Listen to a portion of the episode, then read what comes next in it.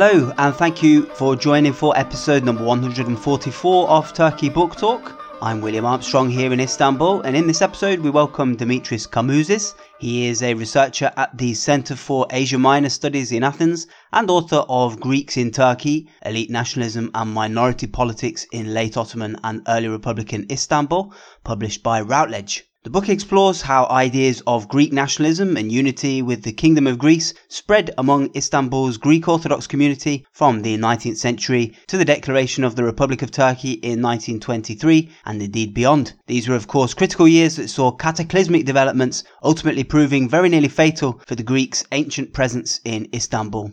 But before we get started with the interview, let me just remind you that you can find our entire archive of episodes going right back to 2015 at Turkey Book Talk Also, remember that you can support the podcast by joining as a Turkey Book Talk member via Patreon. Joining as a Turkey Book Talk member gets you various extras, including an exclusive discount of 30% off the price of all books published in IB Tauris and Bloomsbury's excellent Turkey and Ottoman history series. Every one of the hundreds of Turkey Ottoman history titles published by IB Tauris Bloomsbury is available to Turkey Book Talk members at a 30% discount. Members get a special code to use at the online checkout, and that deal is valid for all physical books, pre orders, and ebooks. Turkey Book Talk members also receive transcripts in English and translated into Turkish of every interview via email as soon as the episode is published, and you also get transcripts of the entire archive of Turkey Book Talk interviews when you sign up, including many extras that have not previously been published on the podcast. Members also receive an archive of over 200 book reviews written by myself, ranging from Turkish and international fiction and poetry to history, politics, and journalism related to the Middle East and Europe. And finally, I also send links to a couple of articles related to the subject of the episode in the email that I send out to members upon publication, which is ideal if you want to delve a bit deeper. To become a member, just pledge $3 or £2.50 per episode via Turkey Book Talk's Patreon page if you're feeling particularly generous and want to pledge more, then of course you'll be more than welcome. But so long as you pledge $3 or above per episode, or £2.50 or above per episode, membership is entirely at your own discretion. There are no prior commitments or strings attached. You'll be free to sign off whenever you want. And of course, you're able to sign up wherever you are in the world. Patreon handles all that. But now onto our conversation with Dimitris Kamouzis. The 19th century saw the emergence of the Megali idea, the Great Idea, in Greece, which envisaged reviving the Byzantine Empire and establishing a state that would include the Greek Orthodox populations that were still under Ottoman rule after the end of the Greek War of Independence. In the Ottoman Empire, meanwhile, the 19th century also, of course, saw the Tanzimat reforms, which aimed to centralize and modernize the administration of the empire after 1839. So I started by asking Dimitris Kamouzis how these two developments affected Istanbul's Greek Orthodox community at the time. Uh, there are two historical turning points which uh, basically facilitated the emergence and the establishment of a leadership group, Greek leadership group in the Ottoman capital, willing to actively pursue the, the national and territorial unification of the Ottoman Greeks uh, with the Greek nation and Greece. And the first one is uh, the Greek War of Independence between 1821 and 1830. And the second major event is the Tanzimat reforms from 1839 to 1876. Uh, these two events changed completely the course of, uh, of life of the Greeks living in the Ottoman Empire. And it was also the beginning of the dissemination of, uh, of the gradual dissemination of Greek nationalism in the Ottoman Empire. The Greek Revolution and the consequent establishment of an independent Greek state in 1830 and then of uh, an autocephalous church in 1833 uh, split the Orthodox Greeks into two categories, we might say.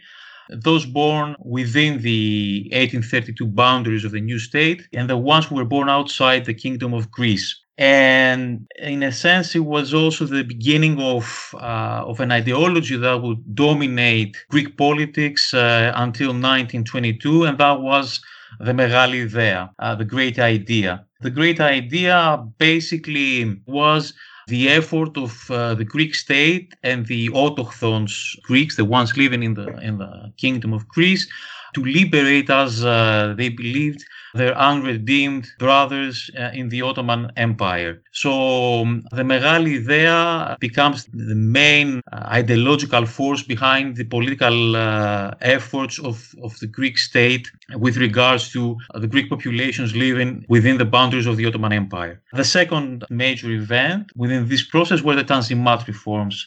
The Tanzimat reforms again changed the Ottoman society and brought, in a sense, the Greeks of the Ottoman Empire closer to the Greek state, at least from uh, an ideological point of view. So the principles of Tanzimat, uh, which were proclaimed in 1839, basically declared the protection and respect of the life, honor, and property of all the subjects of the Sultan and guarantee their equality in the eyes of the law, regardless of their religion. So the political expression of the whole project was called Ottomanism, and the main idea was to create a common Ottoman citizenship for all the peoples of the empire without distinction. So the Hati Humayun of 1856 introduced also significant changes in the administration of the Greek Orthodox community and basically recognized the participation of, of the lay strata of the Greek Orthodox community in the administration of the, of the Greek Orthodox Millet through the Permanent National Mixed Council. And from this point on, the Permanent National Mixed Council was responsible for the supervision of schools, hospitals, uh, public welfare institutions, and so on. Therefore, we see that the uh, participation of the lay strata in the administration of the Greek Orthodox Millet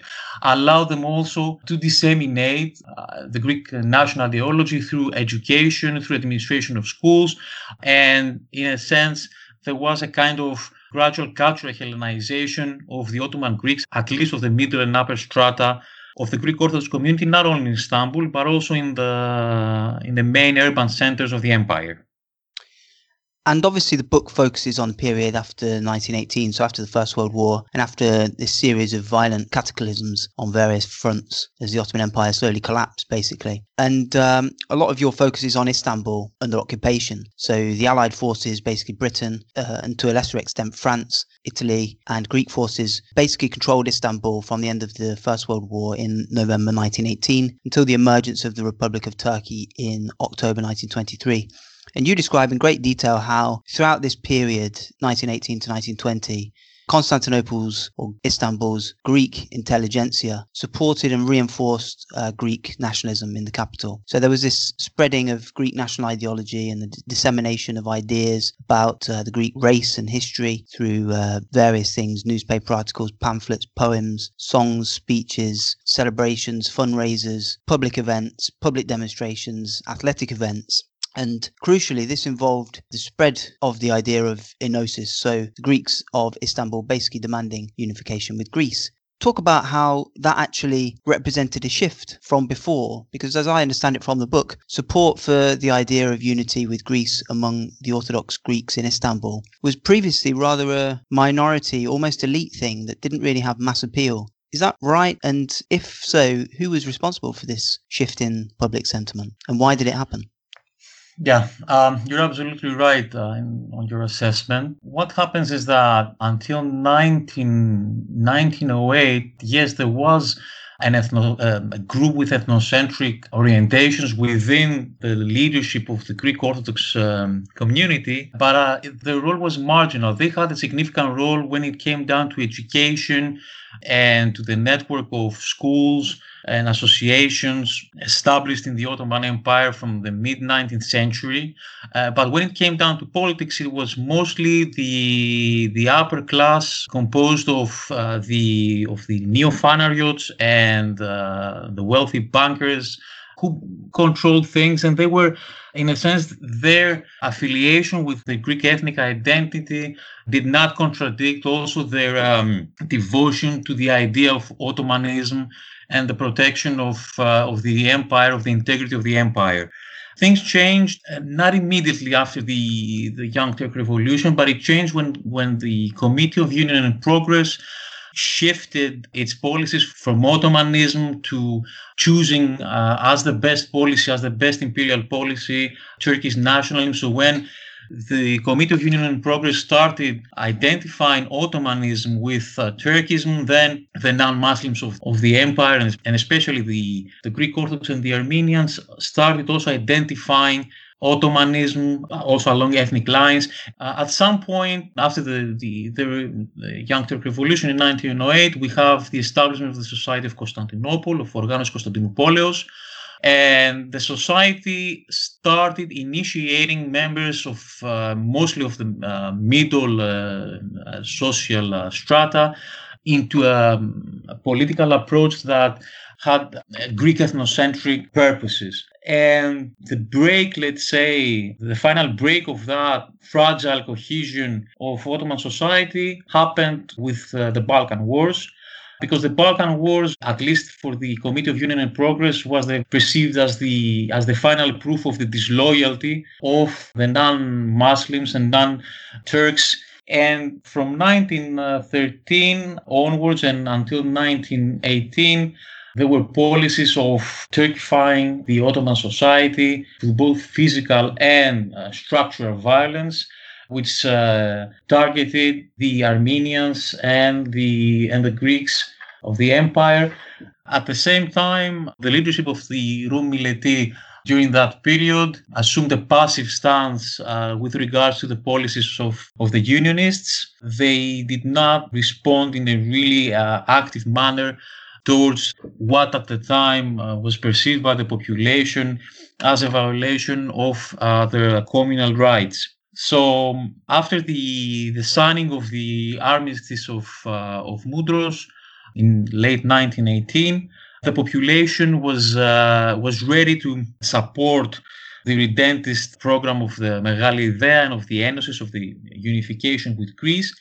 And what happened was the reemergence of the Greek nationalist uh, elite as the leadership of the Greek Orthodox community of Istanbul, obviously, which also meant as the leadership of the Greek Orthodox uh, millet. So their nationalism uh, falls within the concept of elite nationalism. And at the top of that policy was the devotion to the, the cult figure of Eleftherios Venizelos, who was perceived as the creator of Greater Greece. One little footnote here, it may come as a surprise to some listeners, but uh, immediately after the First World War, in these years that we're talking about, 1918, 1919, 1920, there was actually a proportional rise in the number of Greeks and Armenians, actually, compared to Muslims in Istanbul, according to the official population records. So the number of Muslims actually went down, while the number of Greeks and Armenians rose. Maybe surprising to some listeners. Yes, there is uh, a very, uh, very strong Greek and Armenian element in uh, in population terms in Istanbul, but the way that they are perceived uh, by Venizelos and the Greek official policy is more as the leadership of the Millet and how they can support that whole policy rather than being part of the areas that would be liberated. I mean, uh, Venizelos has focused on Smyrna has focused on, on the western coast of Asia Minor, and Istanbul plays a role of kind of a symbolic center which has to endorse the policy of the Megali Idea in order to make it legitimate to the eyes of the uh, Orthodox Greeks of the empire. So it's it's an interesting point you make. Although that although you have an, a numerical, a very strong Greek element in numerical terms, at the same time there is never, at least at the way we see Venizelos in his mind, the idea of actually claiming Istanbul when uh, he negotiates the areas that he's interested in getting from the talks at the peace conference. Now, we're talking here about uh, the Greeks of Constantinople demanding uh, unification with Greece. Right. And this actually, as you describe in the book, sent shockwaves really through the local authorities, both the Ottoman remnants and the allies who basically controlled things. So, what was the stance of the uh, occupying British in particular in all this? As I understand it, they were increasingly alarmed at this tinderbox situation that, that they felt could get out of control. Yes, the the British especially were alarmed and afraid, and that things would really get out of hand, and right, rightfully so. The Greek leadership, both the lay leadership and the religious leadership of, of the Greeks, supported very openly the Megali Idea, as you said, through demonstrations, through the Greek press, through memoranda, through um, signed petitions, and so on. And obviously, this uh, was not something that the Ottoman authorities, the Porte, uh, as well as the the Ottoman uh, the Ottoman Turks, perceived in a, in a in a positive manner.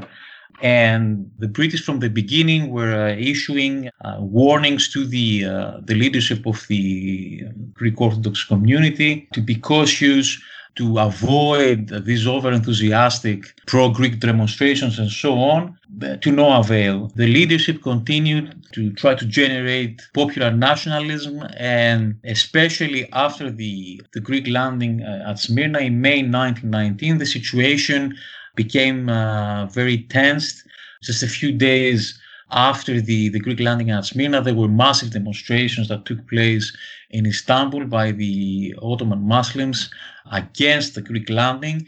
And as most of the British diplomats and officers started communicating letters back to London saying that from the moment that the Greeks landed uh, in Smyrna, the the Turks could not accept that. That was a, a, big insult to feel that they were occupied by Greece. That was that went beyond what they perceived as an Allied occupation, and in their eyes became a Greek occupation.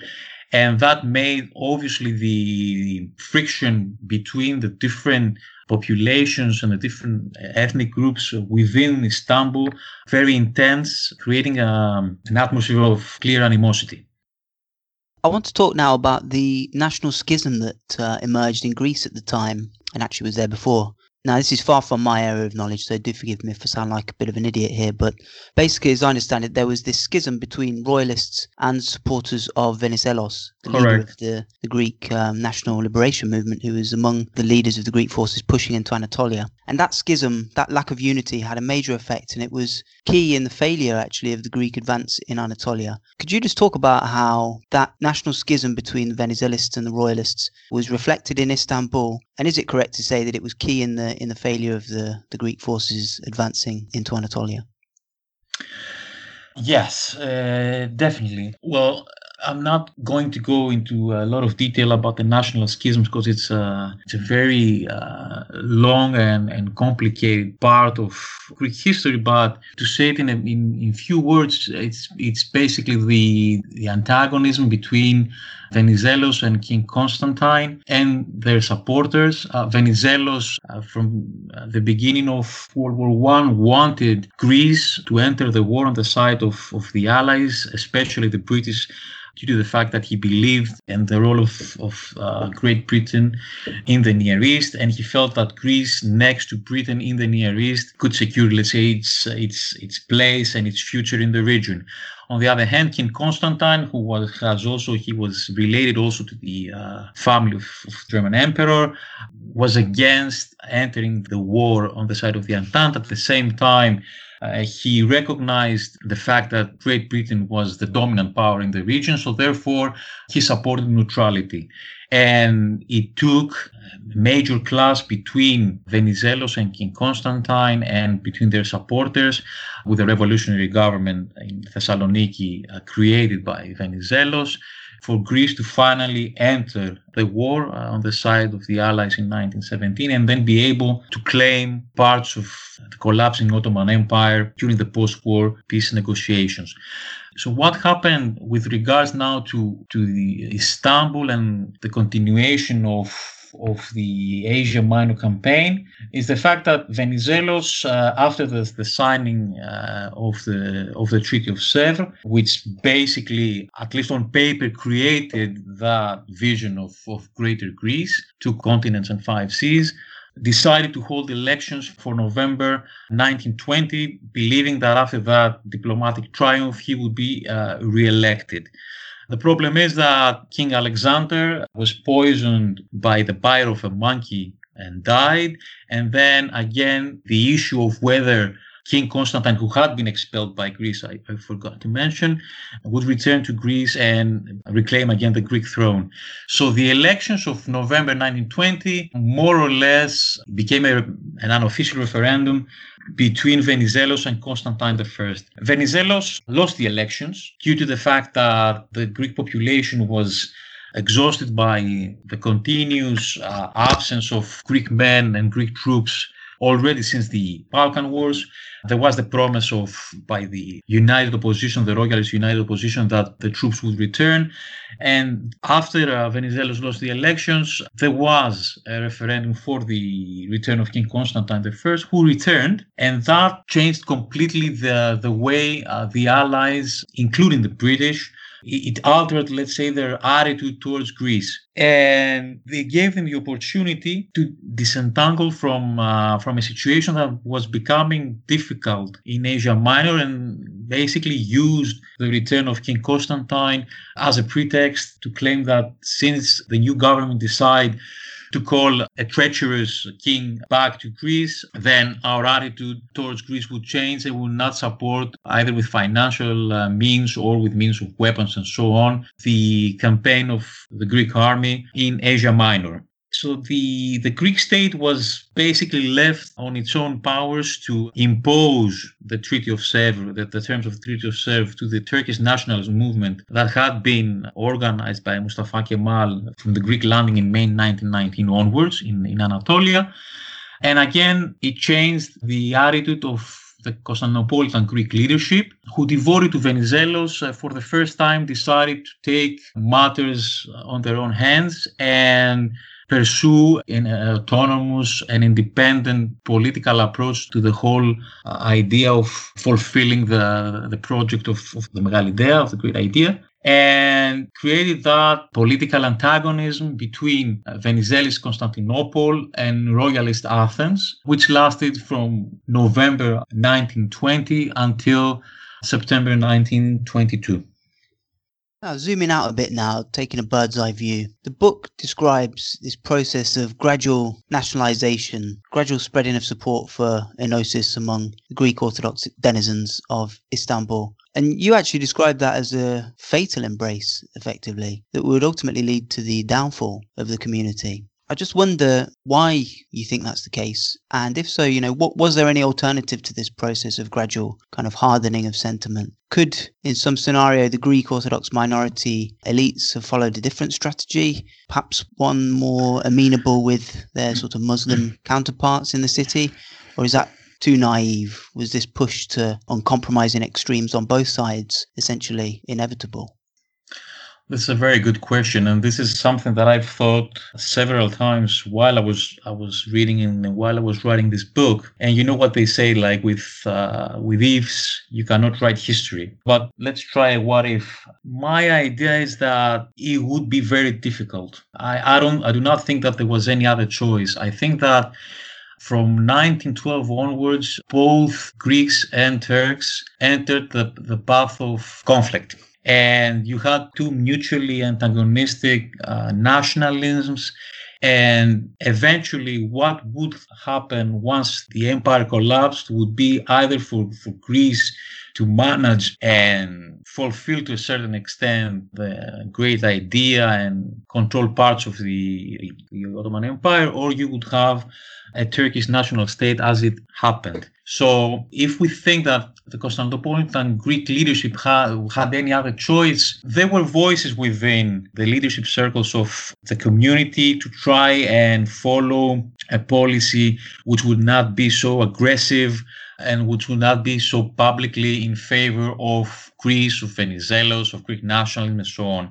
Uh, these voices were ignored, but at the same time, we need to see the context at that moment. I think no one really believed within the Greek Orthodox leadership, and I would say within um, and amongst the, the population, especially in the urban centers of the empire, that the empire would be able to salvage itself and, and for the Ottoman uh, Turks to again become a dominant power within the empire. So I would say that at that specific moment, first, the Greek leadership had no other choice. And, and secondly, I would say that these are the people who would control communal affairs at that moment because the context, at least from 1918 onwards, facilitated their dominance over communal affairs. I mean, I'm talking about the Greek nationalists there is this uh, this description of of Georgios Theotokas, who was a famous Greek author who was a child teenager at the time in Istanbul, and he was member of the of the Boy Scouts, and he describes also, you know, the enthusiasm of uh, the Greek population when the Allied fleet and especially battleship Averof when they entered the Bosphorus. So you realize that it would be very difficult for the Greeks to have a different leadership at the time, one that would be more diplomatic with regards to how they dealt with, with the Ottoman authorities, and also one that would follow different policy. This uh, leadership group would come again into uh, communal affairs after 1922 when the Greek nationalist elite fled to Greece in late 1922. Yeah, and of course that whole process didn't happen in isolation as well. You know, there was a kind of radicalization on both sides essentially. So um, really, it was it set in motion a kind of grim kind of cycle of uh, inevitability, really, in exactly. a dynamic that emerged. Exactly. Um, with the uh, Treaty of Lausanne in 1923 and with the founding of the Republic of Turkey, the Greeks in Istanbul were actually allowed to stay after the establishment of the Turkish Republic.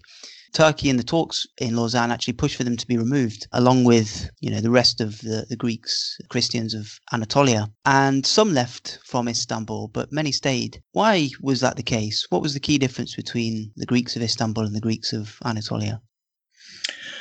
Right. Well, the Treaty of Lausanne and the signing of the Convention for the Exchange of Populations basically came to uh, provide an official context to institutionalize, let's say, what something a fait, a accompli, something that had already happened. So, with uh, with the collapse of the Asia Minor Front, the retreat of the Greek army, the destruction of Smyrna, the violent uprooting of the people on the western coast of Asia Minor, the uh, the, th- the, hundreds of thousands of, of, of Asia Minor Greek refugees arriving in Greece, there had to be an agreement where it would provide, let's say, official rules of what would be called the Greek Turkish exchange of populations. Greece, for sure, once the Greeks from the western coast of Asia Minor started arriving, and then once people from Cappadocia and Pontus were included in, in the exchange, it would be very difficult for the Greek state to receive also uh, more refugees from, from Istanbul. So that was, let's say, there was a practical reason. The second thing, obviously, was uh, the institution of the ecumenical patriarchate, which the Greek uh, the Greek government felt that it should remain in, in, Constantinople for symbolic reasons, for political reasons. There was also a big support to that uh, policy by the Christian world, especially in Europe. Uh, Great Britain played also a major role, and the U.S. also in having the patriarchate in Constantinople. So, despite Turkish delegations' request and them insisting uh, in the Lausanne in the negotiations in Lausanne for the for the Greek Orthodox population to be removed of Istanbul, to be removed from Turkey along with the ecumenical patriarchate. Eventually, they decided to allow the Greek Orthodox minority of Istanbul to stay within the, the boundaries of the prefecture of, of Istanbul. And with regards to the Ecumenical Patriarchate of Constantinople, there was only a verbal agreement. It was not put on paper that it could also remain and have its seat in the Fanar as it had for uh, centuries. And there was a reciprocal kind of gesture and you had also the Muslims of Western Thrace who were recognized also as a minority in Greece. And they were the, in a sense, that these two minorities were the ones who were excluded. And then approximately about 300 to 350,000 uh, Muslims from Macedonia and Thrace were also forced to migrate to Turkey. So this is in a nutshell how the two minorities were exempted from the exchange of populations. And finally, the uh, Constantinople Greeks, so people with roots in Istanbul who had moved over to Greece in the 1920s, continued to form a kind of lobbying group, really, or an interest mm. group in Greece during that decade. And they took quite a hardline, uncompromising position, even an irredentist position, including a revival of the uh, Megali idea. But at the same time as that was happening, Turkey and Greece resumed talks and negotiations, and they signed a series of agreements which culminated in the full normalization of relations in 1930. So, could you just talk to conclude for us about how that dynamic worked throughout the 1920s? Because the normalization of relations between Turkey and Greece in 1930 is quite surprising, I think, to some people, because just 10 years before the two were at war, feelings were extremely bitter. And then within a decade, Venizelos was uh, on an official visit to Turkey, welcomed by Ataturk, and everybody was mm-hmm. very, very uh, warm with each other. Very strange dynamic uh, in in retrospect. But just talk about how that worked, really. Right. Um, so basically, after the Asia Minor catastrophe, uh, as it's known in, in, Greek historiography of the summer of 1922, these, these Constantinopolitan Greek elites who supported the Megali idea and Greek irredentism so visibly and publicly in Istanbul feared that similar uh, atrocities like the ones that happened in Smyrna would happen in Istanbul once the city was given from the Allies to the Kemalist forces. And there was a massive wave of, of migration from Istanbul to Greece, uh, specifically towards the two uh, major Greek cities of Athens and Thessaloniki. There is an estimate of about 40,000 people moving to Greece uh, from September until December 1922. But that population was composed of mostly a middle and upper class, people belonging to the middle and upper class strata. When they arrived in, in Greece, and especially after the, uh, the agreements, exchange of populations of the Treaty of Lausanne, found themselves, as, as we say, no man's land. They could not benefit from the fact that they were members of, of an officially recognized minority because the Turkish authorities would not allow them to return to Istanbul and reclaim their properties and enjoy their properties, considering them as, uh, as traitors and at the same time they could not benefit from the uh, refugee schemes uh, applied in Greece after 1923 and especially after the after the League of Nations and the Refugee Settlement Commission was set up. So they found themselves in in a position where they in a neutral position that they were not really able to either go back or at least settle in Greece having the same rights as the rest of, of the refugees. Therefore they started pushing for the recognition of of their uh, rights as uh, members of the minority. They started pushing the Greek government, as you said, and lobbying for them to be able to return to Istanbul, to enjoy their properties, and they opposed the confiscation of their properties, which happened throughout the 1920s by the, uh, the Turkish authorities. And when finally Venizelos decided to become again actively involved into um, Greek politics in, uh, in 1928 and when he was elected, they felt that Venizelos would resume his uh, aggressive policy towards Turkey and this is also the reason why uh, that Constantinopolitan Greek elite, that leadership in exile, supported Venizelos. A lot of their prominent members were also members of of the Liberal Party. They were elected. They became uh, members of Venizelos' cabinet. And then they believed that finally they would be able to claim their rights, their properties, and the right to return to Istanbul.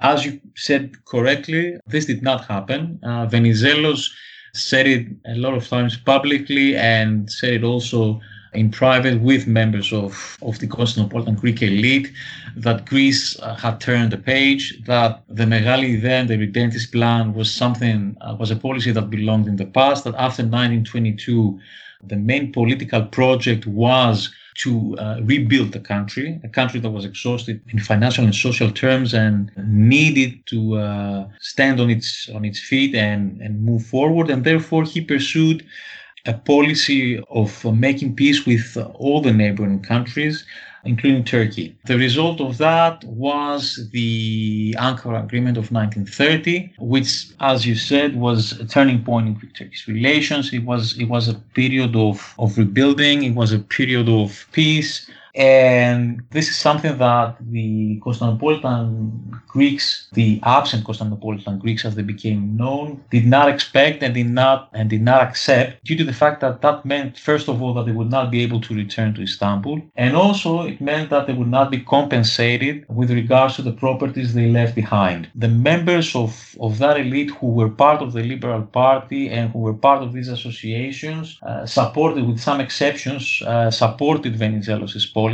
but at the end of the day the majority of, of that group suffered the consequences of the 1930 agreement which made their life in Greece even harder and made them into permanent exiles because they never managed to return to Istanbul.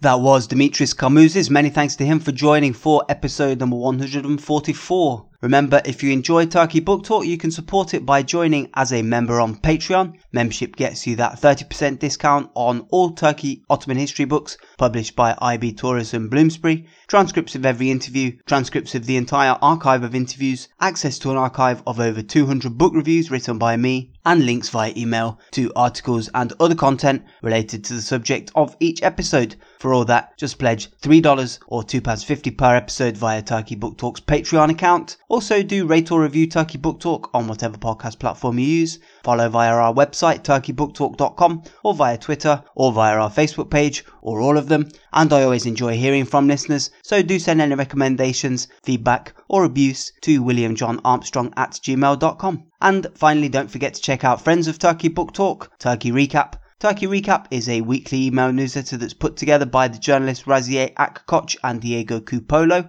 It's a package bringing together all major developments in Turkey over the past seven days, links to interesting articles, and some excellent puns. Go to turkeyrecap.com and follow the links to subscribe. But until our next episode of Turkey Book Talk in a couple of weeks, thank you very much for listening.